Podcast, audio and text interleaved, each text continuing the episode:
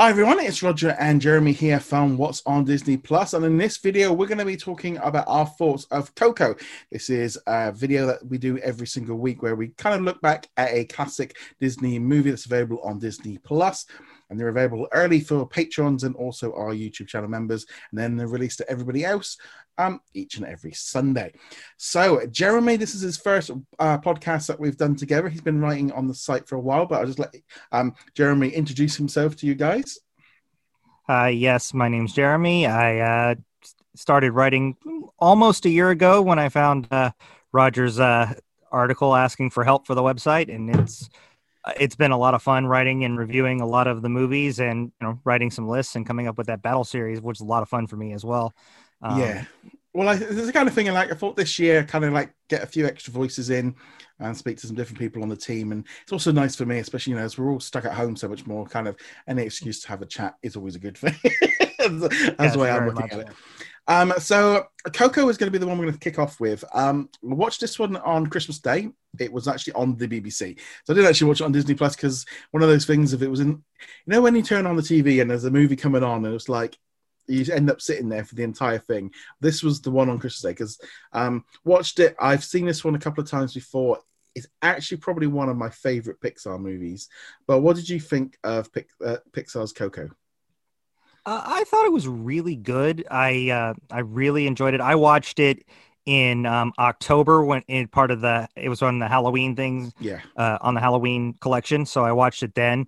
Uh, it was uh, I had not uh, I had not seen it since it came out. I uh, I like rented it when it from Redbox when it came out to watch originally because I love the Pixar movies. They're usually all even the worst ones are still pretty good from Pixar. So I was really excited and I loved looking into the past about that one, how Disney took the time to actually get the uh, cultural uh, references right for Coco because mm-hmm. we can look through some of the stuff pre 2000s and see a lot of uh, not so great cultural refer- yeah. representation in Disney uh, work.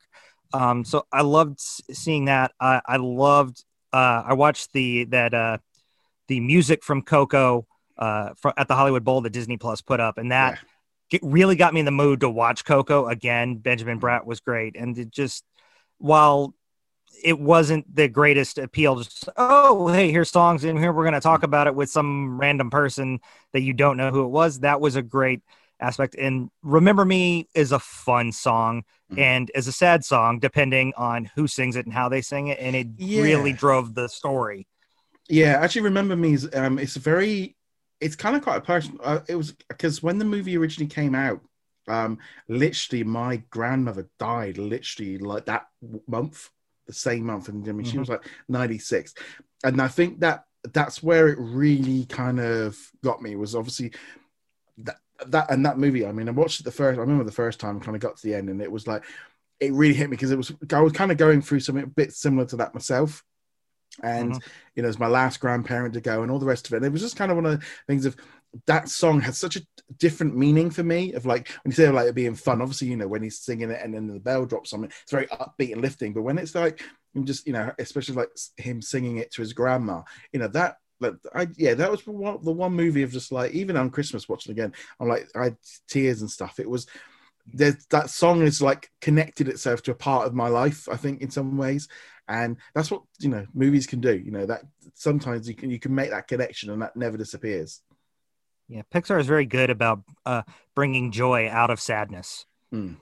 Yeah it was it's um i just i love that i mean i i love mexico. Um i love i'm learning about um mexican culture. I've you know visited a number of the um, mayan temples down right through the uh, the bottom end of Mexico, and I've been there about like five, six times. I l- absolutely love Mexico. So I'm kind of, I think there's because of that, I have, you know, this, this, it just has everything in this movie that's kind of just captures me. I've just like really, and it's just something fresh and a different, you know, we don't tend to have a lot of Mexican culture here in the UK. So therefore, everything, it, it felt very fresh and new, which is, is always nice. Yeah, I lived in Texas for six years, right? Yeah. Uh, you know, the state's on the Mexican border. I lived yeah. a long way. I lived in the northern yeah. part of the state, but the culture makes its way up through the entire state there's a lot of Tejanos of people of Mexican descent who, when Texas split from Mexico, their family stayed there and they're recognized as Americans now, and but they still represent the Mexican culture in Texas. And uh, so for me, I was able because I'd been exposed to it so much in that time living in Texas, I was able to identify where they were right, where they were wrong, Mhm. and they were about ninety percent right, which is Yeah. good, really good for anything Disney's done. And I think as well, you know, they get the right team and the right, and I think it was, you know, it's done authentic. And I just really, it just, uh, I think the music, it, I mean, it's very bright and colorful. Then the, the, it's not like they did obviously have all those skeletons, but they're not scary. You know, they're Yeah. not, they're not scary skeletons. It's done very kind of tongue in, you know, it reminds me of like classic stuff. Um, and then I remember one year, even my nephew dressed up as Manuel, you know, with all the face paint and stuff, you know, and that's that's Right. that's what you know is not scary, which I think is good about um with skeletons. Yeah, I have a coworker whose uh, son loves this movie, and Yeah. so when I told him I'm like I'm going to watch it and write a review for it, she, she's like, "Send me the review right away. I want to read it to my son." He, he went as uh, De La Cruz for Halloween this year, so he, you know, he was all about Coco. So yeah, I just I just find fun for them. yeah. It, it, it's- a good and as, as well as that i mean it's been it's been constantly kind of in the trending tab kind of jumps in and out a little bit on there and it's just nice to see kind of kids because i don't know if kids might necessarily younger ones might kind of get it but it's very bright very colorful i think they'll obviously like the, the story but there's enough there again for adults which is what pixar are great at And I love the Latin flair in music. yeah I love the Latin flair in my food and Latin flair in my music. It's a lot of fun. Yeah, I must. I did have the soundtrack on my phone for a while and was just like listening to it because certain songs kind of. Um, but yeah, there was. I think it's that one thing like I said would like remember me. There's like so many different versions of it, but the music is uh, you know so well done, and I also just love how the relationship is with his obviously with his um, great granddad, and that whole thing kind of builds up throughout the whole movie. Oh, absolutely. Yeah, it's it's it's it's a real kind of. I, it's one of those things like watching it again on Christmas, of just going, man, this is this is so good, and it's a shame, really. I think like here in the UK, it was a bit of a, an odd one because it actually came out in like maybe like four months later. That it, it came out like for I think just before Halloween in the US, and then we didn't get it to nearly Valentine's. So at which point, a lot of the hype had kind of gone online, and it, you know, thankfully Disney doesn't do it too often anymore. But I remember when it came out in cinemas, it was like, no, I've- I'm, you know, I might as well wait now because I've already, you know, the buzz had already died down. I remember Yeah. like watching it again again. Yeah, I really enjoyed it. And then I said, you know, the advantage of Disney Plus obviously is everything is available when you want it. But I can see why kids just keep going back and rewatching it over and over and over again. Oh, absolutely. I remember uh, the the Pixar rankings I did earlier Yeah. uh, last year now, where I had this one eighth, but I'd only seen it the one time, like right after Yeah. it came out. I may have to rank it higher when I re- re- in a reevaluation of that because it was Yeah. so good and I so think well, it's yeah. I think the thing is like with with the Pixar rankings, it's kind of because everyone has different ones, and I think again when you watch it as uh, an adult, you watch it slightly different to a kid. You know, like things like Up suddenly obviously are much. You know, we, we catch it. I mean, Soul over Christmas was it's such a weird movie of just like you know what I think of like because like I did, wasn't sure if kids like it, and I, I think Coco is a lot better at that. yeah. I Co- don't yeah. see a lot of uh, meet and greets with Soul. You can get some more meet and greets with uh, characters from Coco. Yeah, the meet and greet for Coco, um, he just look the puppet just looks fantastic. Um, you know, when they put it outside of the Epcot pavilion or the Mexican pavilion in Epcot, and there's lots of talk, constant talk of turning that into, you know, a Coco. And it's like, yeah, this just it just makes so much sense to do it. But anything else from Coco that's kind of caught your eye over um, that kind of instantly, you know, that brings um, sort of smile to your face?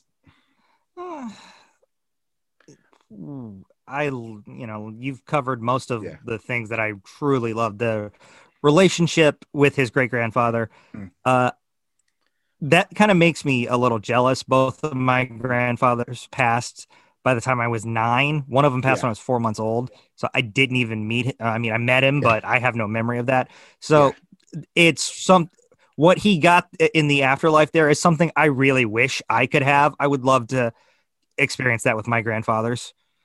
Yeah, I think. I mean, I think that's the whole thing, isn't it? Of, is, of you know how you know, like because I always remember having this conversation once with my dad because like he didn't know his, and it's like you know, not you know, mine was I was in my 30s, uh, probably yeah, nearly my 30s before my fi- one of them went.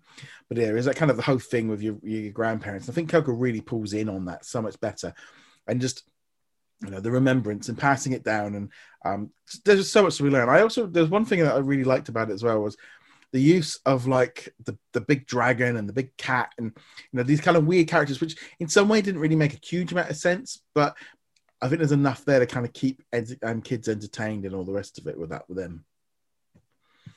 But yeah absolutely. uh, yeah it's, it's i still think it's, again it's pr- up there with probably one of my favorite pixar movies and very very high you know I'd probably say 4.5 out of 5. I don't, I'm not very good at giving it a 5, to be honest, but it probably is for kind of close end up, up of it. Yeah, uh, I think I've given 5 uh, for like The Empire Strikes Back and yeah. uh, like one or two other things. I don't give a lot of fives, I, I will give a lot of fours. Yes. Uh, I'm very, you know, I'm very positive on a lot of things. So, so yeah. a lot of things other people would not give fours to, I would give fours, but I don't push it to five unless it's just blows yeah. me away. Yeah. Yeah, there's still there's still there's still some issues I think with Coco. Um, I'm still I'm still not convinced on how he looks. Manuel kind yeah. of, especially as as the boy, it kind of it doesn't. It's very generic. I think you know he could be popped into almost any any movie. Whereas that's that's maybe the only one thing with Coco is that he's he's not so distinguishable when I think because everybody because he's a human. I mean, I mean, at least he's mm-hmm. you know this is a human that didn't turn into an animal. That's uh, you know that seems right. to be the, the, trend that they tend to do. But overall, again, Coco was a really lovely movie. Absolutely adored it. Um, any final thoughts before we head off on this one? Um, no, pretty much covered everything that I had on it. So. Yeah, that's cool. On that note, guys, just say a huge thank you again to everyone for watching this uh, review video. We'd love to hear your thoughts on Coco in the comments below. Remember to go check us out over at what's on disneyplus.com. Again, a huge thank you to all of our supporters over at Patreon and YouTube channel members. Remember, you get access to these episodes earlier than everybody else. And on that note, guys, thank you very much for joining us. We'll be back soon. Laters. Bye.